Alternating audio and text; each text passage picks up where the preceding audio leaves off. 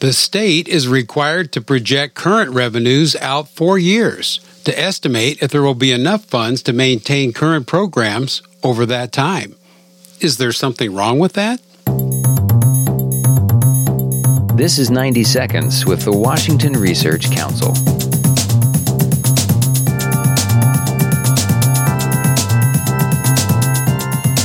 This is Lou Moore.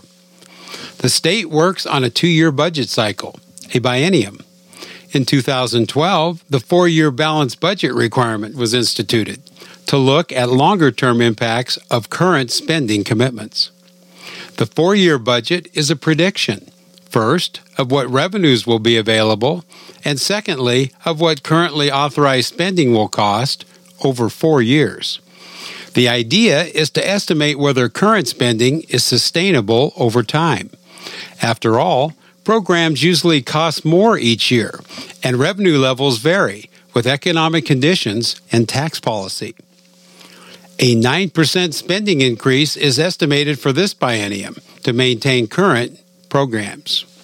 Critics charge that it is unrealistic to accurately project four years into the future citing the onset of the Great Recession as a time period where revenue estimates were wildly off. Supporters reply that four year budgeting helps control spending, reducing the number of cuts needed to balance the actual budget in a downturn. The governor proposes dispensing with the four year budgeting requirement in his recent spending proposal. This has been 90 Seconds with the Washington Research Council. Thank you for joining us. For more information, go to researchcouncil.org.